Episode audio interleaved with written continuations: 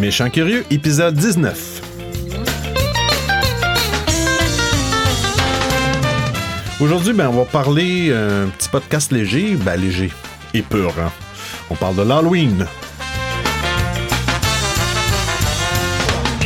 On va parler un peu des films qui euh, tournent autour de la fête de l'Halloween. Bon épisode! Bon, ben, méchant curieux, petit épisode de Smooth. Petit épisode Smooth. On va, euh, on va parler de. On va parler un peu de la fête de l'Halloween parce que faut pas l'oublier, elle s'en vient. Euh, on a réussi à avoir l'autorisation gouvernementale pour euh, profiter, participer à cette fête d'Halloween. L'année passée, il y avait eu une polémique parce que ça avait été annulé à cause de la pluie, de la température. Oui, oui, à cause de la température. Quelle polémique, je m'en souviens encore. Alors, on va aller voir. Euh, dans le fond, c'est un, article euh, que j'ai trouvé qui parle de, un article d'actualité qui parle des films qu'il faut absolument avoir vus avant de mourir.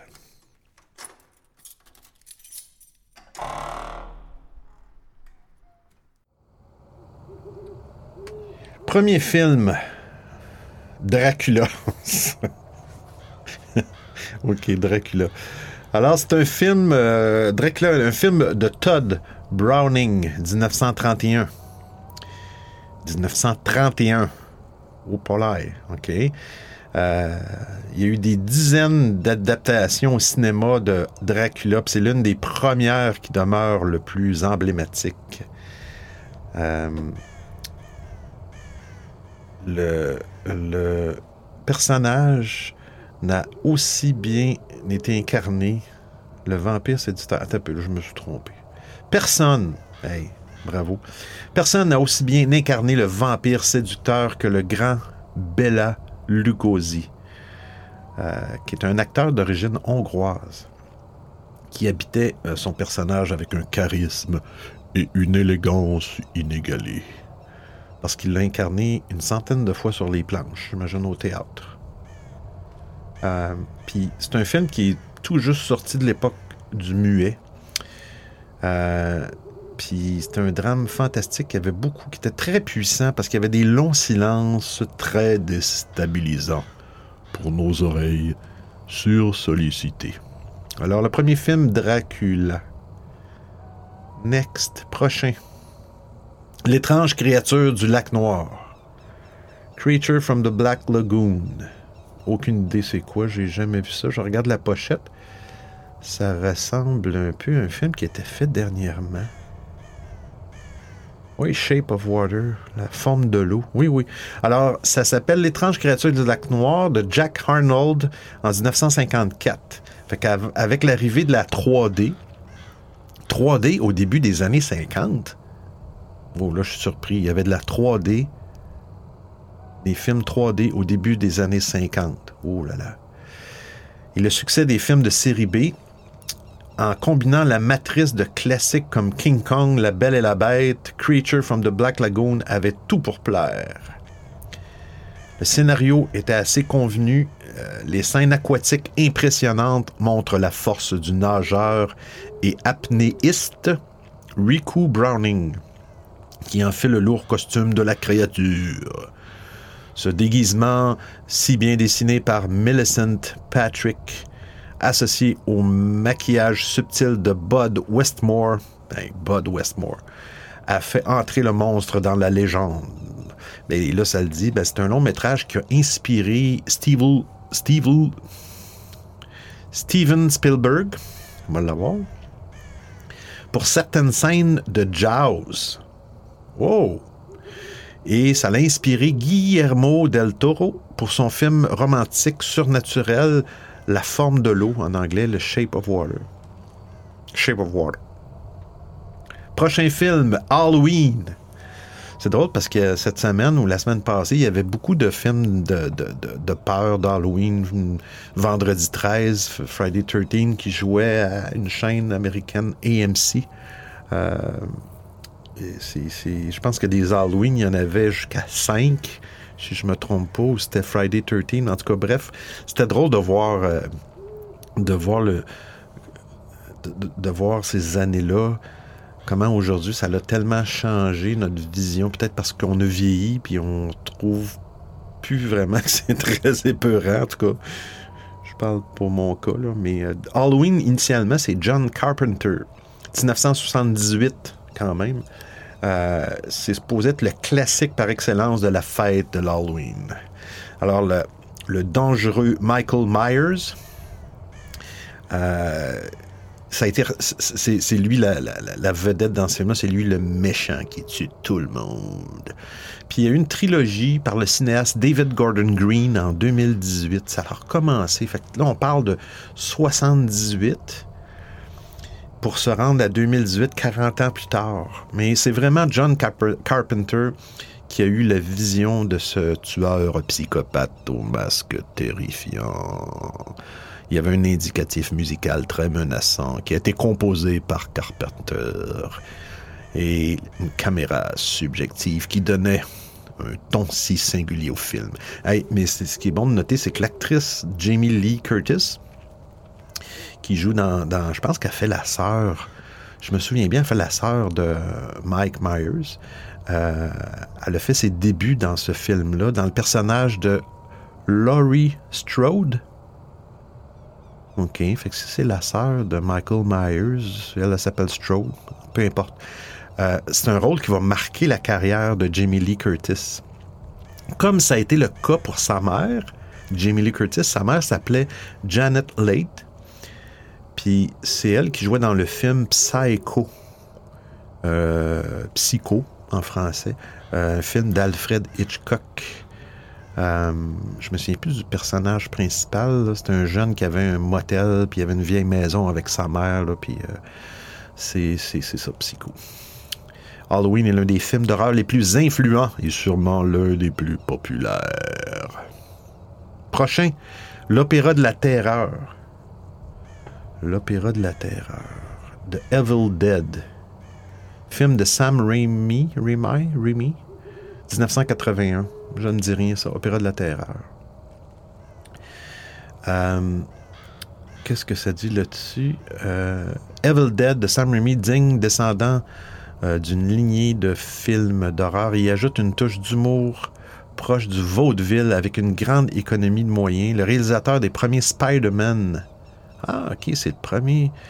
Spider-Man maximise les effets et les surprises, faisant à tout jamais des chalets isolés l'ultime lieu à éviter avec ses amis pour une fin de semaine tranquille dans la nature. L'opéra de la terreur. Ça ne dit rien. Ça devait être bon, mais euh, Evil Dead. Betelgeuse. Betelgeuse, Beetlejuice en anglais. Euh, film de Tim Burton, 1988. Euh, un réalisateur qui, qui semble parfaitement à l'aise dans la thématique entourant la fête des morts, c'est bien l'américain Tim Burton. The Sleepy Hollow, A Corpse Bride, euh, beaucoup de ses films s'amusent du morbide et des ténèbres. Fait qu'il met une petite trace d'humour là-dedans. Il, a fait une comédie déjantée, Beetlejuice, Beetlejuice, qui mélange intelligemment les genres, passant de la comédie musicale au film d'épouvante, ouais, sans jamais qu'il y ait une cassure narrative. Puis le, Beetlejuice, le, personnage, c'était Michael Keaton qui, euh, qui, euh, qui, était très bon dans ce film-là. C'était vraiment bon. Euh, il se permettait de cabotiner, d'être le roi de la discrétion pour notre plus grand bonheur comme téléspectateur. C'est pas un film vraiment épeurant? Euh, le prochain film, Le Corbeau de Crow, d'Alex Proya, 1994. Oh, l'acteur principal, ça c'est bon à savoir, l'acteur principal du Corbeau de Crow, Brandon Lee, est mort huit jours avant la fin du tournage. Donc, le film Crow, The Crow, porte en lui une aura de mystère. Au-delà de ce destin tragique du fils de Bruce Lee, oh, Brandon Lee était le fils de Bruce Lee, le karatéka. Euh, Au-delà de jeu de Bruce Lee, pourtant, il y a un fascinant, fascinant, fascinant univers visuel construit par l'Australien Alex Proya. Euh, tout comme dans son film suivant Dark City, le cinéaste accorde une grande importance à l'architecture de ses décors et à l'ambiance qui en émane. Euh, donc, dans ce film-là, euh, le super-héros ressuscite le jour de l'Halloween en conservant sa force évocatrice dans un monde rongé par la corruption et l'appât du gain connais pas, jamais vu. Peut-être. Shaun et les zombies. Shaun of the Dead. Edward Wright 2004. Qu'est-ce que ça dit là-dedans? Euh, c'est un, bon exemple de long métrage qui rend, euh, qui rend hommage à son genre. C'est une comédie de zombies euh, qui met en vedette l'attachant tandem britannique Simon Pegg et Nick Frost. Ça me dit quelque chose, Simon Pegg. Euh, la complicité palpable entre les compères tranche habilement avec la situation alarmante à laquelle ils se trouvent. Je pense qu'ils ont joué, il y en a un là-dedans, Simon Pegg peut-être. Ah, je pense que c'est les deux gars qui ont joué dans il y a eu un film à un moment donné drôle avec un extraterrestre. Les gars, il était en. Il était en. Il était en camper, puis il se promenait, euh, puis il avait rencontré un extraterrestre. Là, c'était, je me souviens plus du nom, c'était hilarant. Alors, la complicité, la complicité palpable entre les confrères tranche habilement avec la situation, je l'ai déjà dit, euh, et la réalisation euh, dynamique d'Edward Wright emballe le tout pour 99 minutes de pur bonheur cinématographique. Sean et les zombies, faudrait voir ça. Broom, Brume, Broom, Brume, de Mist en anglais, en français, Brume de Franck Darabon 2007. Je connais pas non plus. Que serait l'horreur si on ne mentionnait pas le nom du maître incontesté du genre de littérature Stephen King? Les titres de Shining ou Carrie nous viennent spontanément en tête en ce qui concerne les adaptations de ses œuvres, mais de Myst a, indubitablement une place à leur côté. Ce microcosme, microcosme qui se forme dans un magasin face au dangereux brouillard environnant est une puissante réflexion sur l'Amérique contemporaine, où tout se polarise sans laisser de place aux nuances. Nos monstres intérieurs sont-ils plus effrayants que ceux qui nous menacent du dehors? Franck Darabon illustre bien le déclin de notre société individualiste, rongée par un mal qui nous éloigne de notre humanité, qui nous éloigne les uns des autres. Alors, brume de mist. Pas vu, ça me dit rien. Peut-être que je l'ai vu, mais... Ah, le prochain, la sorcière de Witch de Robert Eggers en 2015. Ça me dit quelque chose, ça. Euh, les films d'horreur ont connu un regain de popularité dans les dix dernières années, proposant même des critiques sociales avec plus de mordant que des drames classiques. Euh, The Witch est sûrement l'une des plus belles réussites de cette décade, revisitant en profondeur le mythe de la sorcière. Elle nous plonge au cœur de la Nouvelle-Angleterre du XVII, 17e siècle. Eggers joue avec les doutes des habitants qui rejettent la famille au sein de laquelle se déroule le drame, mais aussi avec les nôtres. Ayant fait preuve d'une maîtrise formelle stupéfiante pour un premier film, le réalisateur, réalisateur montre avec son récent The Lighthouse qu'il est désormais un des cinéastes, incontournables du genre. Ça me dit rien le titre me dit quelque chose, mais je suis pas un gros fervent des films d'horreur. Ça me fait peur, dans le fond. J'aime pas ça. Souvent, il y a de la violence gratuite. Puis j'ai beau savoir que c'est un film d'horreur, j'aime pas ça. Ça. J'ai un malaise. Pas que j'ai peur, ça me stresse. Prochain film, Wrinkles the Clown. aucune idée c'est quoi. Michael Beach. Nichols? Michael Beach Nichols. 2019 qui est récent. Ah, avez-vous peur des clowns?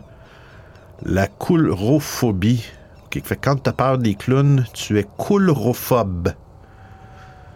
La coulrophobie semble assez répandue, surtout si on se fie au succès de l'adaptation en deux parties de It, It, It, It de Stephen King par le réalisateur argentin Andy Moschietti. Je dois prononcer tout croche les noms, mais. Excusez-moi. Imaginez maintenant que vous puissiez contacter un véritable clown mal intentionné pour faire peur à vos proches. Tel est le point de départ de ce documentaire fascinant sur le clown Wrinkles. Le ride en français. Alors, dans le film en français, c'est le clown Ride. Wrinkles. À partir de ce phénomène né d'une vidéo devenue virale, Michael Beach Nichols brouille les pistes et fouille, peut-être insuffisamment, la représentation de ce visage souriant qui cache sa part d'obscurité. Fait qu'on a fait un peu le tour des films qu'on doit, d'un film qui a rapport à l'Halloween, on va dire, qu'on devrait, on devrait voir avant de, avant de mourir. Ça fait, ça fait le tour. Fait que, ben, je souhaite une merveilleuse Halloween à tous les auditeurs et auditrices. N'oubliez pas de rester curieux.